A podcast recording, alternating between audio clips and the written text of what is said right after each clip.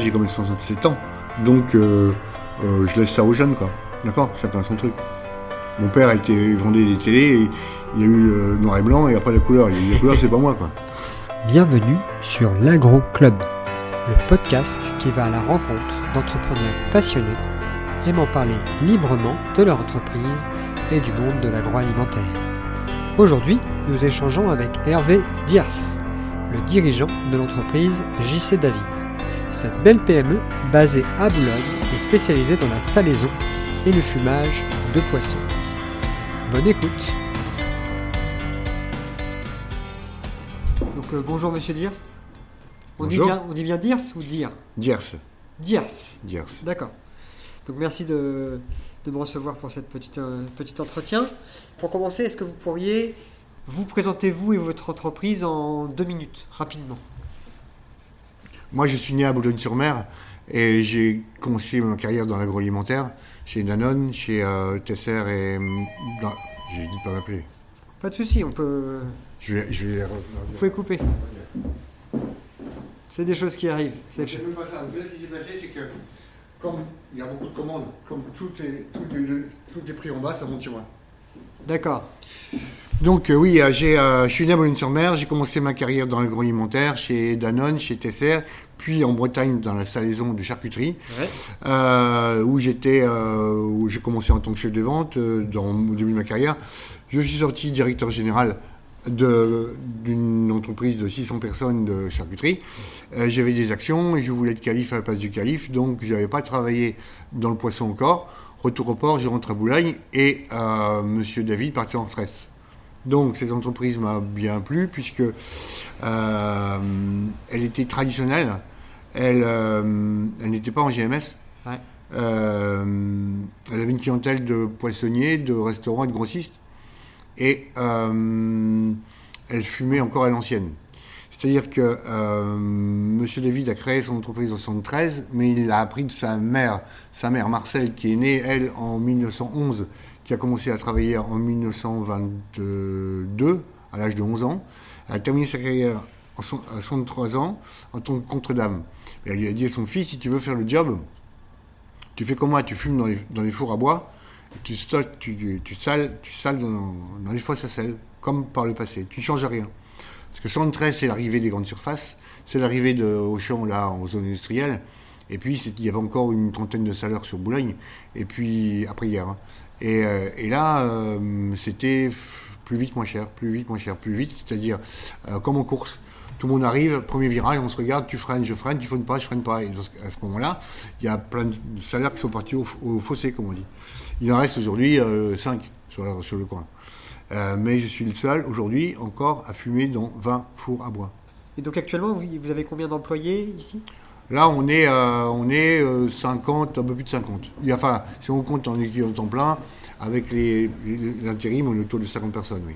D'accord. Mais quand j'ai pris l'affaire en 2001, il y avait 10 personnes et on faisait 1,2 million. Et j'ai embauché entre 2 et 3 personnes pendant 15 ans, tous les ans, pour arriver là. Alors avant de parler de l'entreprise, j'aimerais qu'on parle un tout petit peu de vous. Je vais vous proposer un petit jeu. On va appeler ça Haran ou Haddock. L'idée, c'est que je vais vous proposer une série de couples de mots. Et il va falloir que vous me disiez lequel vous plaît le plus à chaque fois. Friterie ou estaminet ? Estaminet. Welsh ou carbonade ? Carbonade. Ordinateur ou papier-crayon ? Papier-crayon. Mac ou Windows ? Ni l'un ni l'autre. Word ou Excel ? Ah, surtout Word. 1980 ou 2050 ? 80.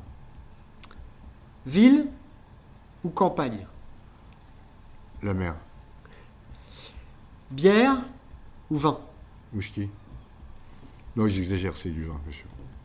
Haran ou Haddock ? Les deux. Depuis combien de temps êtes-vous à la tête de J.C. David ? 17 ans. Et en 17 ans, est-ce que vous pouvez nous raconter un petit peu qu'est-ce qui a évolué ? Comment ça a évolué ? Quand j'ai repris, l'entreprise, M. David était un formidable artisans qui faisaient des bons produits, qui étaient connus, reconnus, chez les grossistes parisiens qui livraient même les tables comme l'Élysée ou l'Assemblée nationale, ainsi que des belles brasseries comme l'IP à Paris ou ça. Mais il n'était pas foncièrement commercial. Donc, ce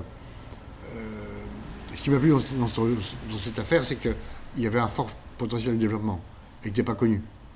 Le nom David n'était pas connu, il y avait simplement une couleur un peu jaune qui ressortait. Donc, si vous voulez, j'ai fait comme un peu avec Manufrance, j'ai vu qu'il y avait un peu de poussière, j'ai enlevé la poussière, j'ai relooké, j'ai fait une marque. Du nom David, j'en ai fait une marque. Donc, et j'ai progressé tous les ans, de 5 à 10% chaque année, sans discontinuer pendant 17 ans. Et ce qui fait que j'ai emmené avec moi le personnel. Il n'y avait que du hareng, il faisait que du hareng. On a additionné le haddock. Le haddock maintenant il pèse à peu près 400 tonnes. Le hareng est à 350. Et on fait aussi du maquereau et aussi du saumon. Donc tout ça c'est un développement qui s'est fait dans la qualité, parce que la qualité c'est la baseline de l'entreprise, c'est marqué la qualité d'abord sous le logo. On a dû déménager parce que les murs étaient trop étroits. Donc on est arrivé en 2007 dans une saison qui était à l'abandon, mais dans laquelle il y avait 40 fours à bois. Aujourd'hui on en a ouvert 20, les 20 autres sont ouverts pour Noël prochain. On a privilégié le personnel interne, le comptable de l'époque qui est aujourd'hui mon adjoint, il a 10% du capital, et une ouvrière de salaison qui était présente est maintenant responsable de toute la fabrication. Donc on n'a fait que de la promotion interne et du recrutement par cooptation. C'est-à-dire qu'on a pas mal, la famille Tatillé, j'en ai 12, si vous voulez, comme c'est une famille. Hein. Tout ça dans un souci de qualité, de responsabilité sociétale, environnementale, on en parlera sûrement, oui. Et dans un souci économique quotidien qui nous a permis de faire face à nos engagements et de faire face à nos ambitions de développement. Lorsque j'ai un petit peu regardé sur Internet le site et puis tout l'écosystème autour de la marque, il y a une expression qui me revient, c'est tradition, mais aussi innovation. Parce que vous êtes sur Facebook et de façon plutôt mature dans la façon dont vous l'utilisez. Le site est de très bonne facture et bien supérieur à ce qu'on peut trouver peut-être en moyenne dans les PME de la région. Et j'aimerais savoir, qu'est-ce qui fait que vous décidez de conserver certains éléments traditionnels et peut-être d'autres que vous décidez de moderniser parce que vous pensez qu'il est plus pertinent de moderniser que de conserver les éléments traditionnels. Comment vous faites ces choix, justement ? Non, mais c'est un tout, dans le sens, on peut être traditionnel et aussi veiller en veillant à la qualité de nos produits.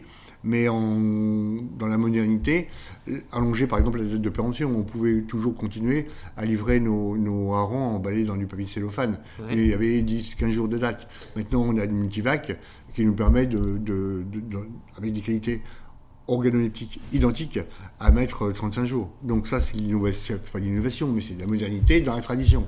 Ensuite, dans le marketing, effectivement, on va creuser dans notre histoire, on va creuser dans l'histoire de Boulogne, de la pêche, du hareng, mais on le met au bout du jour.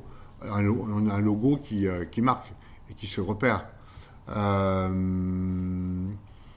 Ensuite, dans ce qui est notre communication, effectivement, là vous touchez à un point que je ne maîtrise pas complètement, que je laisse à la nouvelle garde, à la relève. Et c'est la relève qui s'occupe de ça. La relève, elle s'occupe de... qui ont 15-20 ans de moins que moi, mais qui sont au fait du sujet. Et qui, eux, vont effectivement se pencher sérieusement sur Facebook, que personnellement je ne suis pas, sur le site internet, et j'irai même encore plus loin, demain sur du e-commerce. Quand est-ce que vous avez commencé à prendre conscience que c'était important et quelles ont été vos premières démarches? Eh bien, on a dû investir, tout simplement, trouver les bonnes personnes et investir.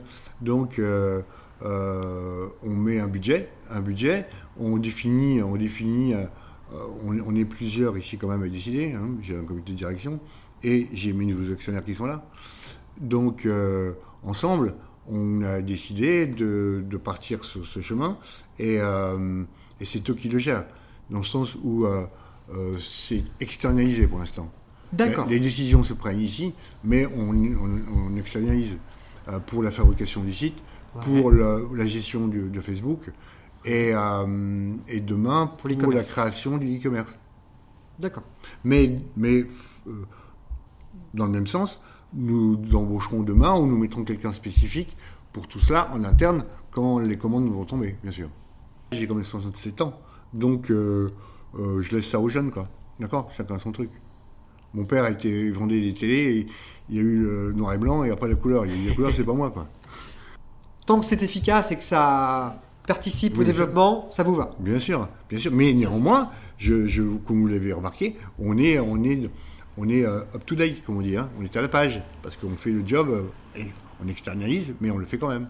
Vous avez vu qu'il y avait quelque chose, qu'il y avait un levier à explorer. Bien sûr. D'accord. Et donc ça a commencé il y a combien de temps finalement cette démarche ? Eh bien, le site, on a commencé à faire un site vraiment de qualité il y a peut-être maintenant... une dizaine d'années, mais il s'est vraiment affiné il y a un an. Il y a un an, on l'a vraiment bien relooké et en permanence, on s'en met sur l'ouvrage. Un petit mot aussi sur l'e-commerce. Ce serait une marketplace dédiée à votre marque. Elle servirait pourquoi ? Pour faciliter la vente vis-à-vis de clients existants ? Ou c'est pour vous ouvrir à d'autres marchés? Non. Moi, j'ai un circuit de distribution qui est très clair. Moi, j'ai à peu près 80% de mon circuit qui est auprès de poissonniers et de restaurants, via grossistes. Ouais. Donc, je n'ai pas à aller prendre le job de mes grossistes. Simplement, lorsque il n'y a pas de poissonnier à Guéret,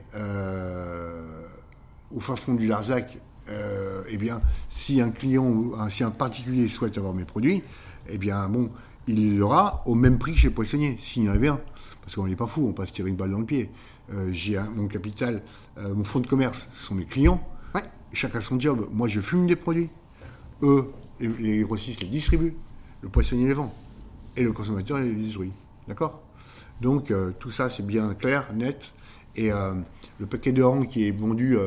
4,20 à Monoprix Paris, ou à 4,40 au marché d'Aligre, eh bien il sera à 4,30, 4,50 départ pour le Larzac. Donc l'idée c'est de ne pas cannibaliser. Surtout pas. On va pas siphonner. S'ouvrir d'autres marchés. On va pas siphonner. Alors il y a ça, il y a aussi aider nos grossistes à augmenter leur panier chez nous, parce que un grossiste chez nous, il fait en moyenne 5-6 références, mais on en a 150.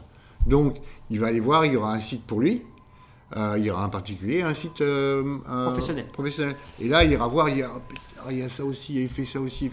Alors, on rajoute, et voilà. Donc, je suis bien conscient que demain, que les grands distributeurs d'aujourd'hui ont du souci à se faire avec des gens comme Amazon. Et quand on voit la guerre qu'il y a sur de la vente aux particuliers directe, le dernier kilomètre à livrer, j'imagine.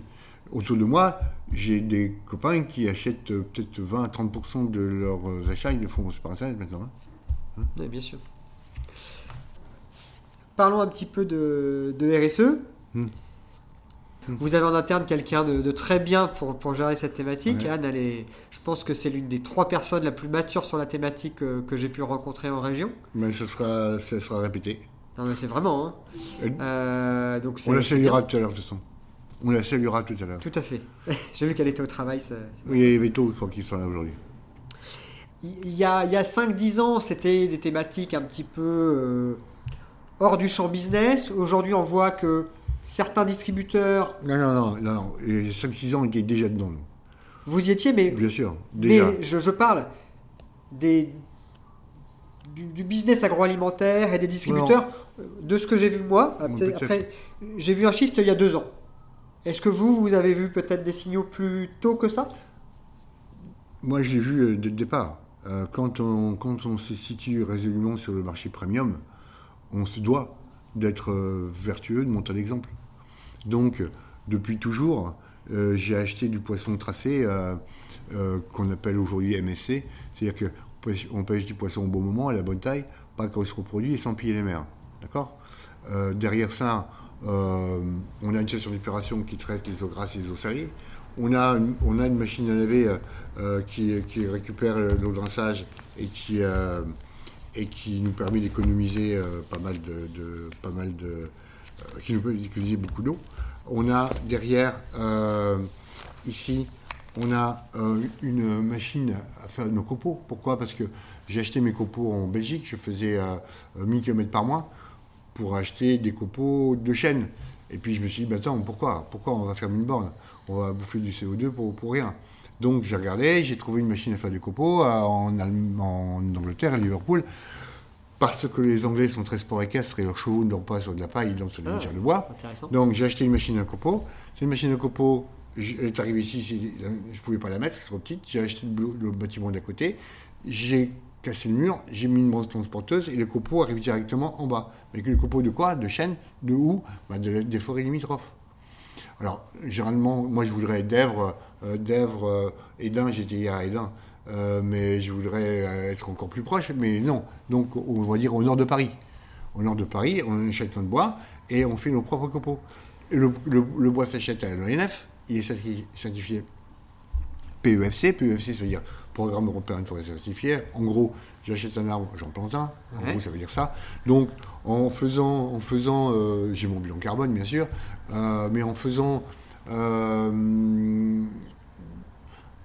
l'achat des produits MSC, du bois, PSC à la fin, la boucle est bouclée, on a fait le job, quoi. Derrière, on a notre bilan carbone. Derrière, on est félicité par le ministère du commerce et de l'artisanat, et on est entreprise du patrimoine vivant pour l'excellence du savoir-faire. On a le Label Rouge, on était les premiers à avoir le Label Rouge et, sur du hareng. On a le bio sur le saumon d'Irlande. On est, entrepreneur plus engagé. Oui. On a été la 50e entreprise de France à être labellisée. Ouais. Bon, tout ça, c'est pas pour avoir des galons et des barrettes, hein, c'est parce que c'est dans les gènes de l'entreprise. On fait pas ça pour faire bien, on fait ça parce qu'on le pense, parce que c'est notre credo, quoi. Alors ça, c'est pour l'économie, c'est pour la fabrication. Après, pour le personnel, c'est exactement pareil. Hein, on a fait pas mal de choses. On a été, bien sûr, pas la CARSAT, mais néanmoins, on a investi dans le froid, on a investi dans l'ergonomie des plans de travail pour le personnel, on a investi dans le QVT. On est, je pense, à la pointe, à ce niveau-là. Et nos personnels nous le rend bien. Parce que là, ce matin, je voyais encore, on a déchargé 30 stères de bois. Ce matin, à 6h, on était dehors. Eh bien, les gars, ils avaient des faines neufs, hein, un fenouil neuf. Et là-haut, pour reprendre les palettes, c'est même plus des palettes manuelles, c'est électrique. Il n'y a plus d'effort, quoi. Donc, j'ai remarqué ça ce matin encore. Je ne savais pas qu'on avait ça. Donc, vous voyez, parfois, on est dépassé. En agroalimentaire, il y a une problématique RH importante. C'est compliqué de recruter. Vous... Non, nous, c'est pas compliqué.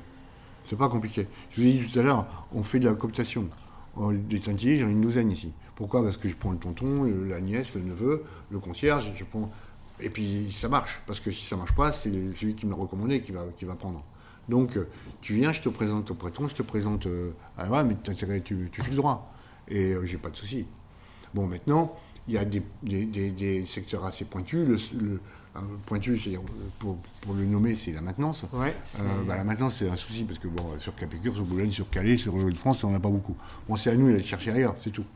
Mais là, j'ai des personnes ici, chez moi. J'en ai un qui est arrivé à l'âge de 13 ans dans les fours. Aujourd'hui, il a 44 ans plus tard, il est toujours au même endroit. C'est le même. Et là, je vois une photo. Je vois une photo, là. Vous ne pouvez pas le voir, mais il y a une très belle photo où on voit à 13 ans, en 73... Et en 2017. Et en 2017, il y a 44 ans d'écart. Et c'est la même personne. À 57 ans, donc. Oui, la même personne. Au même endroit, dans la même usine. Voilà. C'est assez intéressant, c'est amusant. La pelle qui a changé. Et lui qui a grossi un petit peu quand même. Et justement, par rapport à tout ce que vous présentez là, et toutes ces très belles histoires... Aujourd'hui, on dit qu'il faut mettre en avant toutes ces belles histoires parce que le consommateur recherche du sens dans ce qu'il mange. Est-ce que vous avez comme projet peut-être d'aller plus loin dans la mise en valeur de ces choses-là ? Oui, mais enfin, je ne peux pas trop vous en dire parce que bon, c'est dans les cartons, c'est dans les R&D. Je vais laisser le soin, mais ça sert de faire le job. D'accord. Aussi. Hein. Je vais leur laisser un petit peu, non ? Bon, je pense qu'on a... bien avancé. Pour clore la partie entreprise et aller vers la conclusion, est-ce que vous pourriez m'indiquer, par exemple, sur ces 17 dernières années, c'est ça ?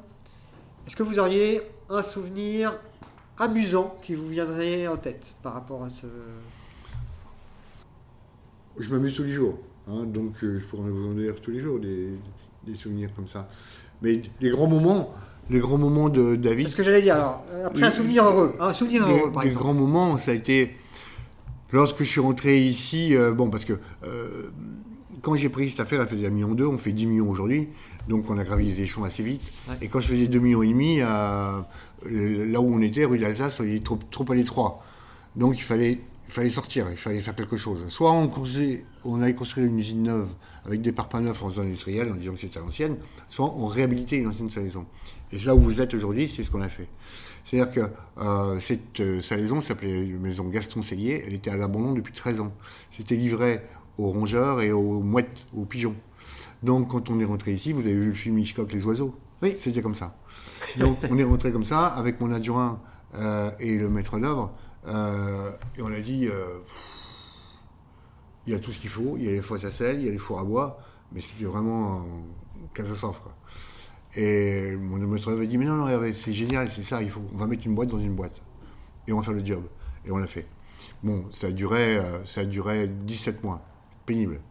Mais je l'ai fait grâce à lui, grâce à mon adjoint, grâce à mes gens, et aussi grâce à une banquière. Parce que quand je faisais 2,5 millions, je lui ai emprunté 1,8 million. Et je lui ai dit, bon, votre boulot à vous, c'est prêter du pognon. Moi, c'est de me lever le matin, de faire le quai et puis jeter du poisson et de le fumer, d'accord ? Alors, vous ne me demandez pas à ma maison, pas de garantie. On fait, vous prenez en nantissement les actions de la société. Ça ne va pas, ça sera à vous, d'accord ? D'accord. Donc, ça, c'est un super souvenir parce que c'est une dame, elle s'appelle Laurence Lamelin, elle est... caisse d'épargne, et elle m'a prêté 1,8 million pour 2,5 millions de chiffre d'affaires. À l'époque, chapeau.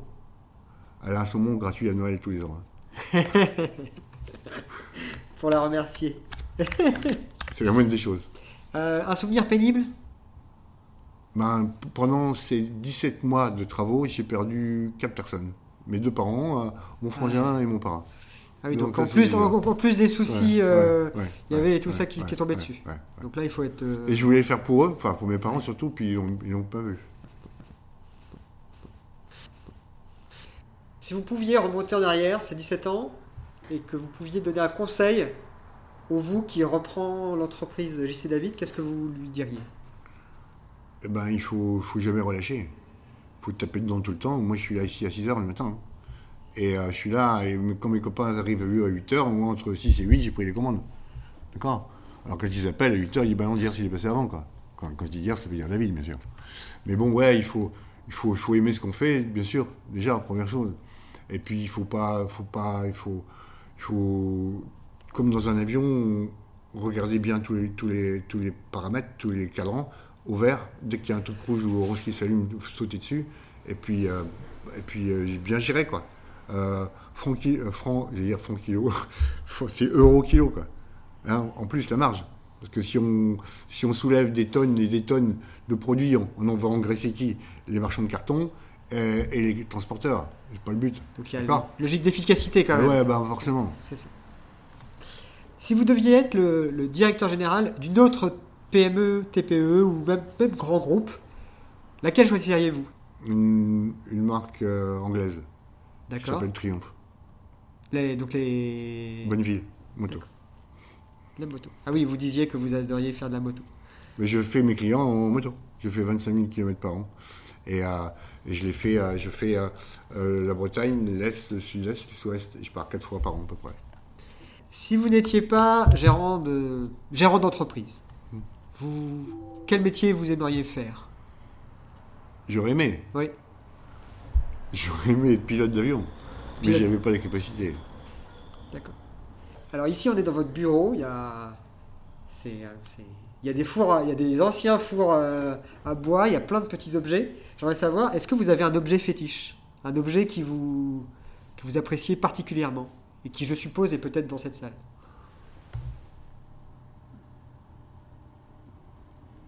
J'en ai pas un en particulier. J'en ai plein. Je peux pas vous en citer un.